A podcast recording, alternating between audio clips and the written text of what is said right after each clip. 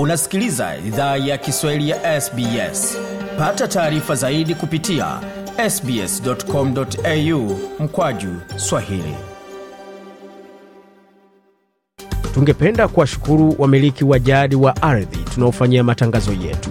Kuanzia leo idhaa ya kiswahili inatoa heshima zake kwa kamareg watu wa taifa la kulinga kwa wazee wao wa sasa na wa zamani. Pia kuanzia leo kuna wakubali wa aboriginal na torres strait islander ambao ni wamiliki wa jadi kutoka ardhi zote unaosikiliza matangazo haya. Jambo popote ulipo na karibu katika makala ya idhaa ya kiswahili ya sbs ukiwa na migodi migerano tukuletea makala kutoka studio zetu za sbs na mtandaoni. Anani ambao ni sbs.com.au mkwaju swahili. Ukiwa nasi jioni hii ya leo ya jumapili ambako kuna mengi tulioandalia tukianza kwa kionjo cha kile ambacho kiko mbele kuweza kwa upande waje polisi wanaweza saidiaje watoto wanapokataa kwenda shuleni ni kitu ambacho polisi wanahusika au la mtoto hata kana kusumbua nakataa kwenda shule, kuja ujadiliane. Kuna youth liaison officer, hao youth officers kazi yao tu ni kufanya kazi ya watoto, so na they are, they are qualified, they know how kufikia hao watoto, so mnafanya kazi pamoja mpaka mwone vile mtaweza kusaidia hao watoto. Hiyo ni ofisa katika jeshi la polisi la jimbo la New South Wales ambaye ni kiungo kati ya polisi na raia majamii kwa ujumla ukipenda akifunga kuhusu kile ambacho polisi hufanya kusaidia. Na kwa upande mwingine kuna taarifa za kusikitisha. Wiki hii mmoja wa wanachama jamii ya wakenya wanaoishi jimboni New South Wales hususan mjini Sydney alipoteza uhai kwa kuzama majini. Je familia yake inamzungumziaje binti huyo Sharon alikuwa uh, tayari kuanzisha masomo yake na alikuwa ameanza kutafuta kuanza kupanga ratiba yake ili aweze kuendelesha uh, shughuli zake za kazi na uh, shughuli zake za masomo. So hiyo ilikatishwa kwa njia yenye hatujapata kuelewa. Huyo ni mmoja wa wanachama wa familia ya mwenda zake Sharon J. Kigen ambaye kwa bahati mbaya wiki hii ambayo tumemaliza aliaga dunia baada ya kuzama majini. Na ni mengi zaidi ambayo tutaweza kusikia kuhusu Bi Sharon kutoka familia yake ambao tulipata fursa kuzua nao masaa machache yaliyopita lakini kwa sasa moja kwa moja katika muktasari wa habari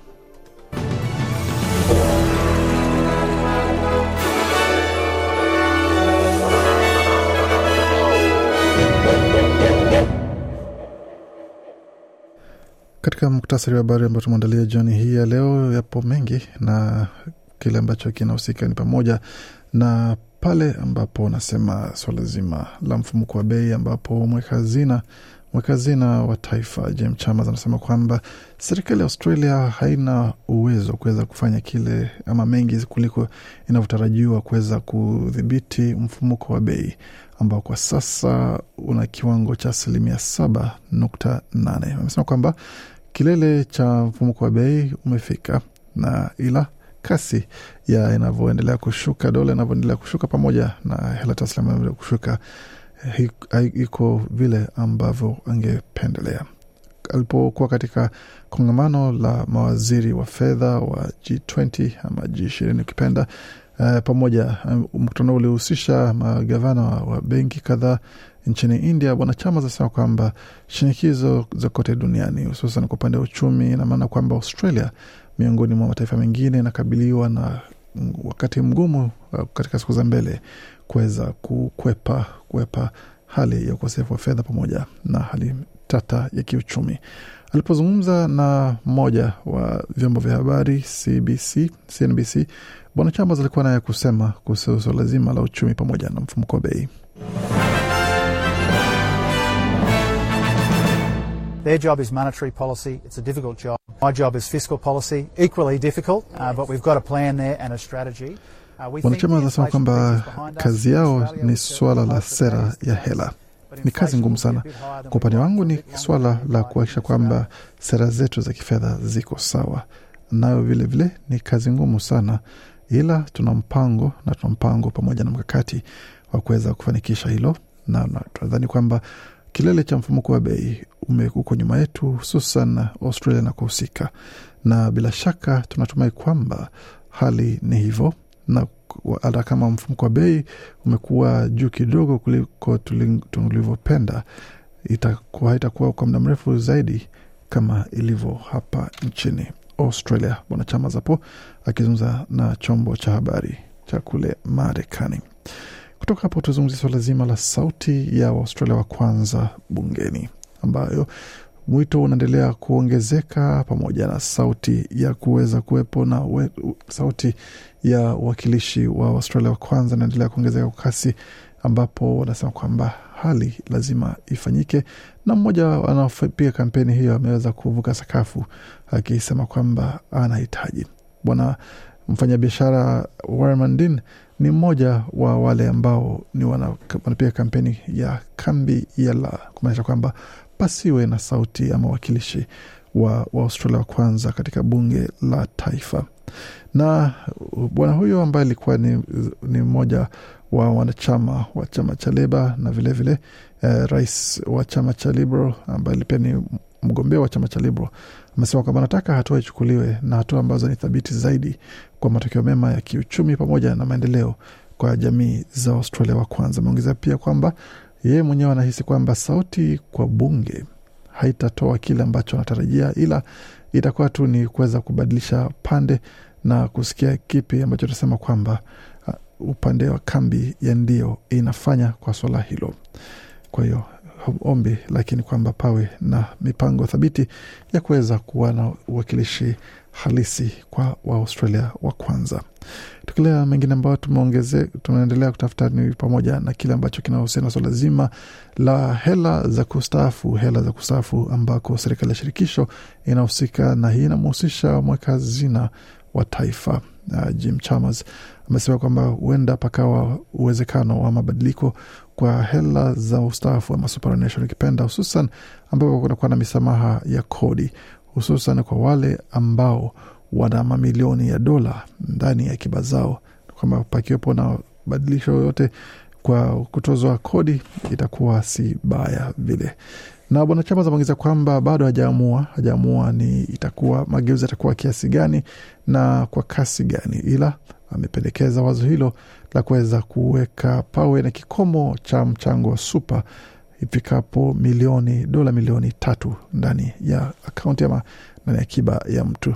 Hata hivyo upinzani wa shirikisho umezua lalamishi kuhusu swala hilo ikisema kwamba inashutumu ina serikali kwa kuweza kuvunja moja ya ahadi zake za uchaguzi kuhusu kufanya mageuzi kwa hela za ustaafu.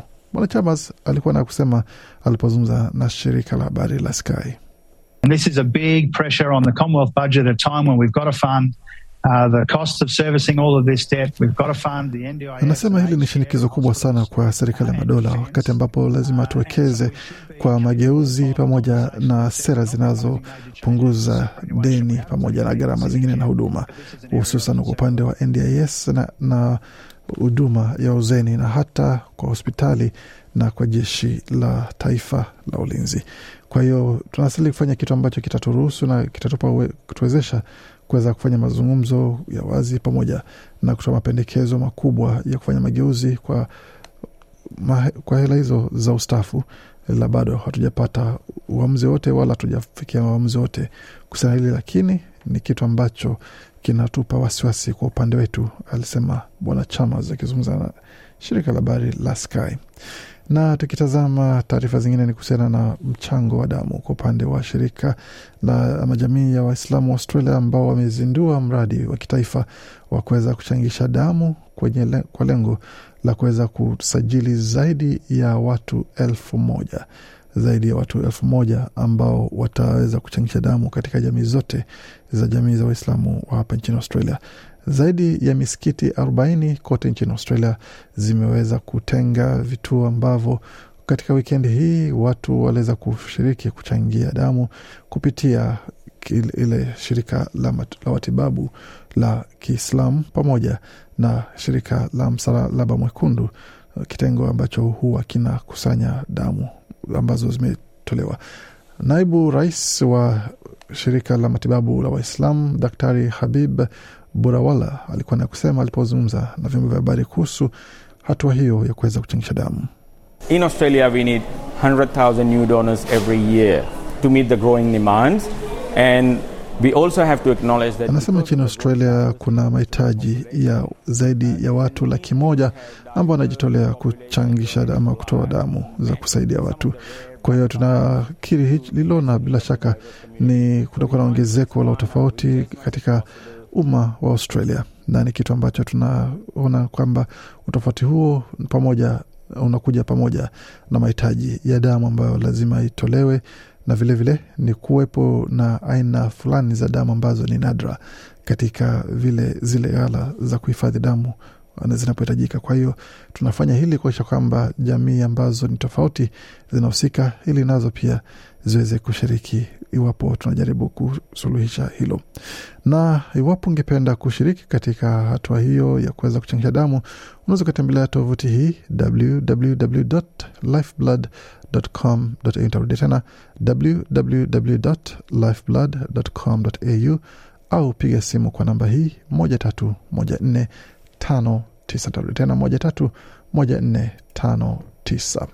Tukielekea moja kwa moja hadi barani Afrika, tuanzie sehemu ambako mambo yanaendelea kuchacha nchini Nigeria, ambapo ghasia zimeripotiwa katika sehemu nyingi za kupiga kura wakati wa uchaguzi wa rais na bunge. Mashambulizi na ghasia zimeripotiwa kote nchini Nigeria wakati wa raia walipokwenda kupiga kura kumchagua rais na viongozi wengine, licha ya mamlaka kupeleka vikosi vizito vya usalama. Nigeria yenye idadi kubwa ya watu barani Afrika imekuwa ikijitahidi kutokomeza ghasia na kuboresha uchumi wake.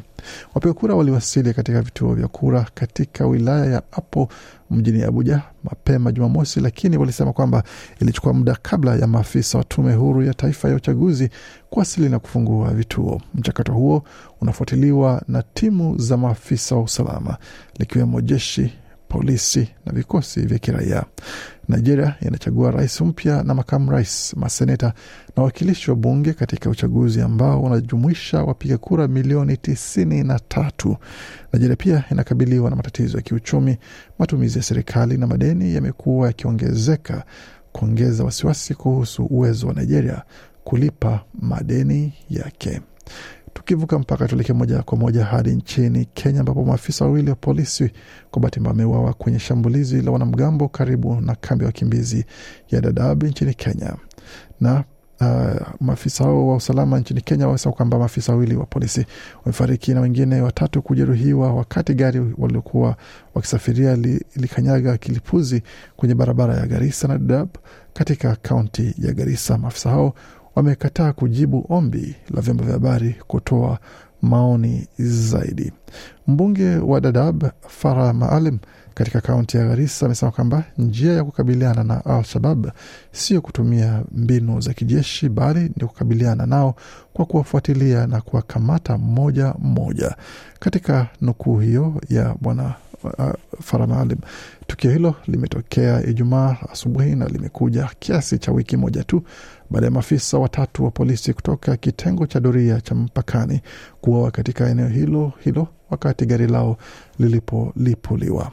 Kundi la Kiislamu katika siku zilizopita kutokana na, na mashambulizi katika miji kadhaa ya Kenya, ikiwa ni jaribio la Kenya kuondoa wanajeshi wake kutoka kikosi cha ulinzi wa amani kinachoongozwa na Umoja wa Afrika nchini Afrika.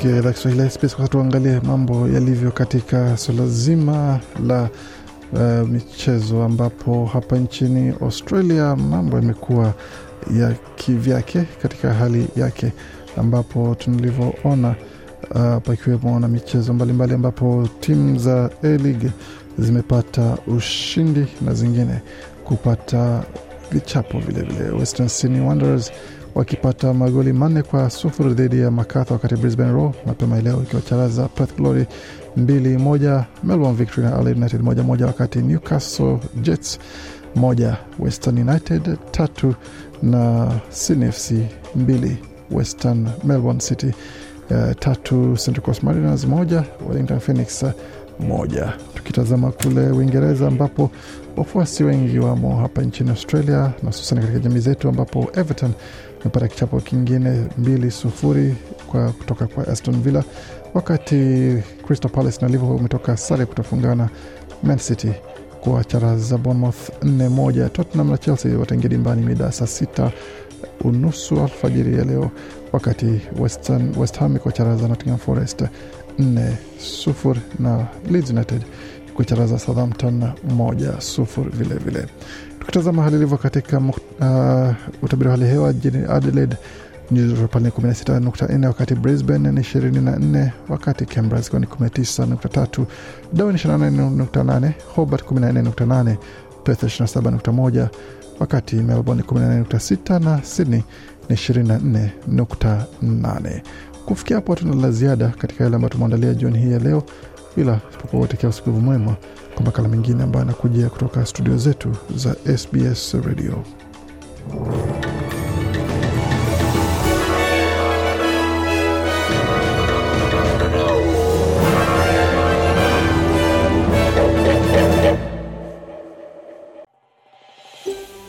Je, unataka kusikiliza taarifa zingine kama hizi? Sikiliza zilizorekodiwa kwenye Apple, Google, Spotify au popote pale unapozipata.